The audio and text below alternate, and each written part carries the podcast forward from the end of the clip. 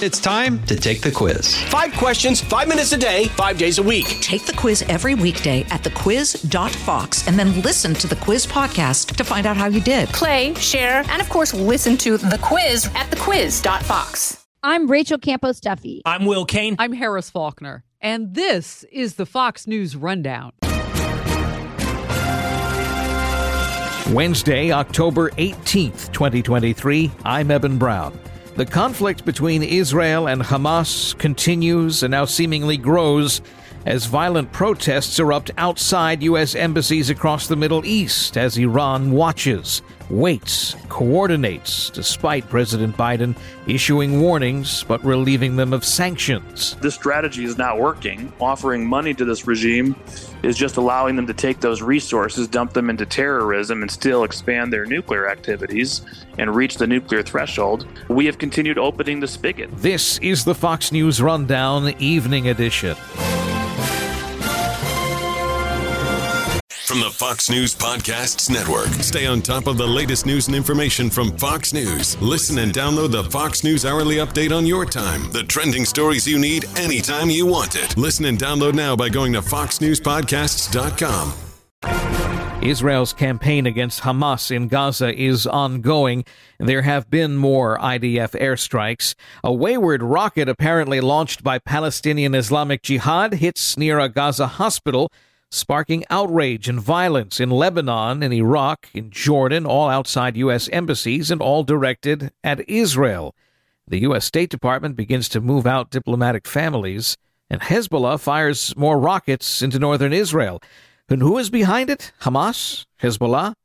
Or is it just Iran? And how can it have such influence across so many people, across so many lands? Well, I think it's important to remember that in the Middle East, there are no accidents, there are no coincidences, there isn't something that's just organic and sparking. There is an organizer, there is a plan. Somebody is pulling string. Richard Goldberg once led the Iran nuclear materials program at the White House National Security Council. He is now a senior advisor for the Foundation for Defense of Democracies. If it wasn't going to be the false uh, misinformation, uh, using as an excuse uh, claiming Israel had struck a hospital. It was going to be something else but a combination of a Muslim Brotherhood network that exists uh, in these Arab capitals, alongside Iranian networks that obviously exist in some of these capitals, stands ready to organize people and and do what you're seeing on television, uh, put pressure on the U.S. embassy or where there is an Israeli embassy like in Amman, cause violence, cause unrest, try to increase the pressure in the international community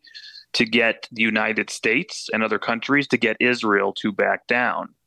Uh, this is all part of the plan, and so we should we should be very clear eyed. If you're in Amman, Jordan, very active Muslim Brotherhood network, active IRGC Revolutionary Guard Corps network, worries the kingdom greatly, has for a long time. We've seen coup attempts in the past uh, against the kingdom of Jordan. They didn't just come into the street, you know, by accident within minutes of seeing something on Al Jazeera. It's not like the Cubs winning the World Series and people pouring into Wrigleyville. Uh, this is a very organized effort. And so I think this is going to continue. It goes to the lack of deterrence we have against Iran. It also goes to the lack of consequences uh, we've imposed on the sponsors of Hamas and those that are broadcasting these messages. Al Jazeera, for example. Where is Al Jazeera broadcast from? Who's funding it? Qatar. Doha, Qatar, the home of Hamas as well. Zero consequences right now for the Qataris. Same goes for the Turks, our NATO ally, that also host Hamas terrorists and leaders and use their state media to put out disinformation. So there has to be a real strategy here, not just fly into Tel Aviv, have a nice emotional talk, say we're with you, but to start dealing out consequences to bad actors that are working to foment violence against the United States and Israel. You mentioned Iran uh, and the Muslim Brotherhood. I, I think a lot of Americans don't quite know who or what that means when you say that. They they have, I think, at times become some of these foreign policy boogeymen, but these are very real ongoing threats who are very uh, very organized and very determined to do what they do, and what they do is is disrupt peace, and they they pursue war, they pursue blood, but I'll have you talk more about. That. Yeah, and it, it's an interesting dynamic that people have really misunderstood for a long time. Remember, Hamas is a Sunni uh, Muslim organization. Uh, Iran is obviously a Shia jihadist uh, uh, institution, theocracy. And yet, the Muslim Brotherhood, which is a transnational, uh, very radical Sunni Islamic organization, they oppose uh, all the moderate uh, Arab countries, their regimes. they see a vision of, of triggering regime collapse in these countries. They obviously were behind uh, the protest movement that brought down uh, the former president of Egypt. We remember the scenes during the Arab Spring in Tahrir Square. They elected a Muslim Brotherhood uh, president after that. Uh, the military couped the government there to get the Muslim Brotherhood out of power. Hamas is an, uh, an affiliate, the Gaza affiliate, if you will, uh, of the Muslim Brotherhood. and so it's strange that a Sunni radical organization would be working and coordinating with a Shia government uh, in Tehran, but they have the same common interests. And long ago, Iran decided to jump from just funding Shia uh, organizations like Hezbollah in Lebanon to providing direct sponsorship, coordination, and support to Sunni organizations like Hamas as well, because their shared vision is a Middle East where Arab Sunni governments collapse uh, Israel is destroyed, and there is a jihad against the United States of America. And so it, it is it is something to really understand that there is coordination between uh, Hamas, the larger Muslim Brotherhood network that exists in all of these different Arab countries, primary sponsorship for that network coming from Qatar and Turkey that have alignment and ideology, and all of the resources, the material, the the tools of warfare, of terrorism, the weapons, the money flow to actually kill people. That's coming out of Iran. President Biden spent uh, his day in Israel uh, offering, I guess, words of reassurance and solidarity, if that's the right word. This is a, a, an administration that has been rather lax when it comes to Iran policy. Uh, the the undoing of the Trump era policies of maximum pressure, uh, a, a, pursuit of another uh, nuclear deal uh, allowing without any real comment the expiration of UN sanctions on Iran, which just just happened within the past what is it now? Not even 24 hours, and Iran uh, now uh, being behind what we've seen over these past week, this past week and a half.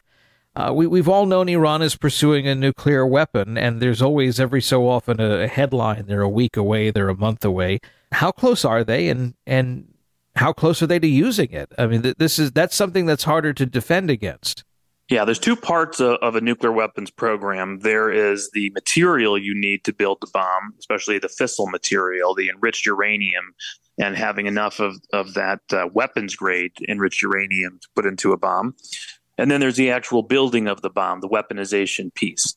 We have a real lack of insight into the weaponization activities Iran is involved in. Our intelligence services tell us and tell Congress publicly that we have not assessed that they are working on building the bomb, but they are still building out all the capabilities they need for that bomb. So, in other words, they're building the assembly line, having all of the pieces and tools ready for a moment where the supreme leader gives the order to build the bomb or to detonate a crude or device to show a nuclear power status.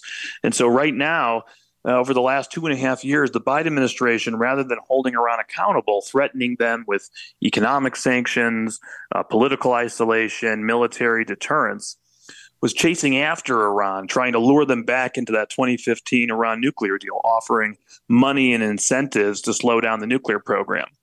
Iran basically laughed in their face and raced forward with their nuclear program. First 20% high enriched uranium, then 60% high enriched uranium and now today sitting at the capability to produce that weapons grade uranium. Even earlier this year, getting caught red handed, producing just under it, around 84% enriched uranium, uh, but stopping short of that 90%. And so what we have seen is rather than say, whoa, uh, this strategy is not working, offering money to this regime is just allowing them to take those resources, dump them into terrorism, and still expand their nuclear activities and reach the nuclear threshold uh, we have continued opening the spigots. And so, as we speak today, you just mentioned the UN missile embargo expiring, the Biden administration by policy allowing that to happen. they could actually stop it. They have chosen not to. Uh, they have uh, continued to allow money to go. We, we focus on the $6 billion that was moved into a bank account in Qatar for them to use. What about the $10 billion that just a couple months prior over the summer was moved out of Iraq to bank accounts in Oman for Iran to use? We have zero information or news coverage about the $10 billion, no announcement of locking down that money. And then more than a million barrels per day of oil increase from Iran exporting oil to China throughout the summer. Massive, massive revenues uh, being collected. Uh, all of that put together, probably at least a $50 billion sanctions package on an annual basis there, uh, has to stop. It has to stop because the strategy isn't working. It's not working. You can't say I'm opposed to Hamas, the tentacle, but we're going to keep pouring money into the head of the octopus in Tehran that's a flawed strategy. It's going to backfire. And it's not just about the terrorism piece, as you mentioned. It's also going to make sure that their nuclear threats continue to expand. And if we are deterred today as a country from confronting this threat, imagine what we will be deterred by if this is the regime that also has nuclear weapons. We're speaking with Richard Goldberg, former White House National Security Council staffer, and now with the Foundation for Defense of Democracies, on how the Israel Hamas war is quickly expanding to a region wide and perhaps beyond conflict. On the Fox News Rundown Evening Edition, we'll have more straight ahead. The president uh, today once again issued a, a warning in his softer tones, saying the words "don't, don't, don't." is that as forceful as he can he needs to be in in, in terms of the rhetoric uh, there one one recalls a a mean tweet of the former president directed right at uh, the Iranian president at the time in, in all capitals uh, giving a very good threat not to not to ever threaten the United States uh, there there is a contrast here and I I think most people are noticing that I think that Iran is looking at this and saying I don't believe your rhetoric Okay, in the last few hours, we have reports of Iran backed militias attacking U.S. forces in Iraq. Drone strikes, rocket attacks. We have no known military response from the United States to that to defend our forces. What are they making of that? Uh, he's talked about, I'm going to send a second carrier strike group over. Okay, the Eisenhower was just leaving Norfolk, Virginia. It's not going to be on site until the end of the month. So, what is that? That's a press release. He's talked about moving 2,000 Marines uh, aboard uh, another amphibious uh, ship that we have that's been parked in the Persian Gulf for a few weeks because Iran was seizing tankers. That's why we sent it there. He's going to leave the Persian Gulf and move it over to the Mediterranean. It's going to take a while to get there. Meanwhile, we're actually removing the deterrence from Iran's border and moving it over to Lebanon's border. So if you're the Iranians, and today being, as he says, don't, don't, don't, the same day he's allowing the UN missile embargo to expire, what are you actually seeing? Are you seeing deterrence or are you seeing uh, a go sign to continue to escalate? Uh, the president is intentionally not being clear. He didn't even say the word Iran in, his remarks today. He didn't say Iran's complicit in this attack. Iran's accountable. We're going to hold Iran accountable. He wants to maintain this incredibly contradictory policy where he is maintaining uh, diplomatic channels to Iran, uh, an openness to further nuclear deals, more money that could go in the future once this conflict uh, uh today is in the rearview mirror, once people forget about the massacre that just occurred, and I hope we never forget about it. Uh, and at the same time, say to the Israelis, you have permission to go after Hamas, but on a limited basis because here are our requirements to pacify the Arab world. That's the speech I heard today. And I know it was heartfelt in, in a lot of moments, and, and I teared up in some of the moments where he talked about the victims and and people who have lost people. And it's this is tough stuff. It's emotional. But if you take the emotion out of it and you look at this from a foreign policy and national security perspective and look at the chessboard from Tehran's point of view, we are not increasing our deterrence today. We're not. Yesterday, uh, Hamas controlled Gaza Health Ministry, and we should always take this with grains of salt uh, because the health ministry is a tool of Hamas in Gaza. Uh, they uh, announced that uh, Israel had struck a, a, hospital and that there were hundreds of, of perhaps dead or wounded.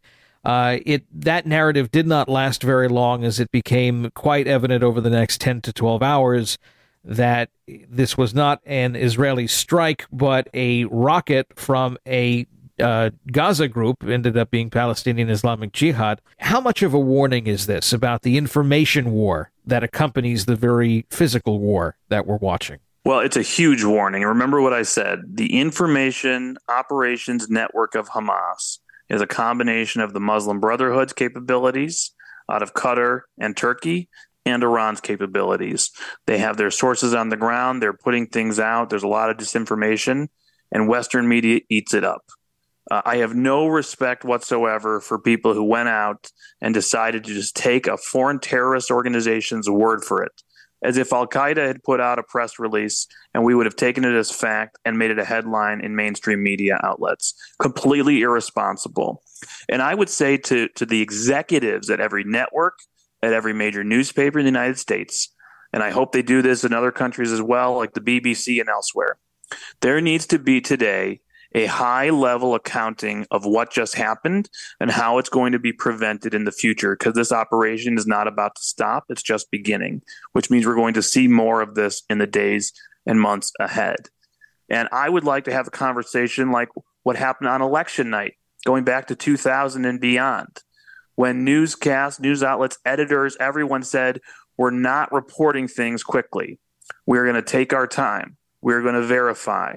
We're not going to be just first out there because we got a hot source and we think because right now it's not even about whether somebody won an election or not and whether there's going to be a lot of emotions out of the public the next day. That's nothing compared to lighting the Middle East on fire with your reporting and giving our enemies the excuse, the premise. Obviously, don't need an excuse, but the, the, the pretext at least to go out into the streets, try to set things on fire, try to hurt Americans.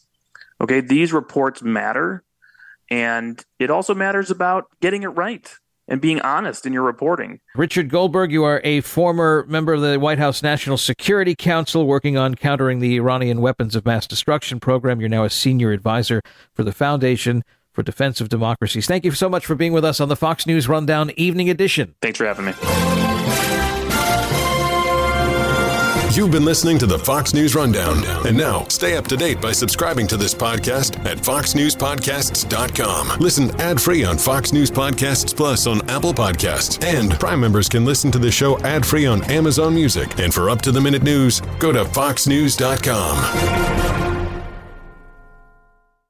From the Fox News Podcasts Network. I'm Janice Dean, Fox News senior meteorologist. Be sure to subscribe to the Janice Dean podcast at foxnewspodcast.com or wherever you listen to your podcasts. And don't forget to spread the sunshine.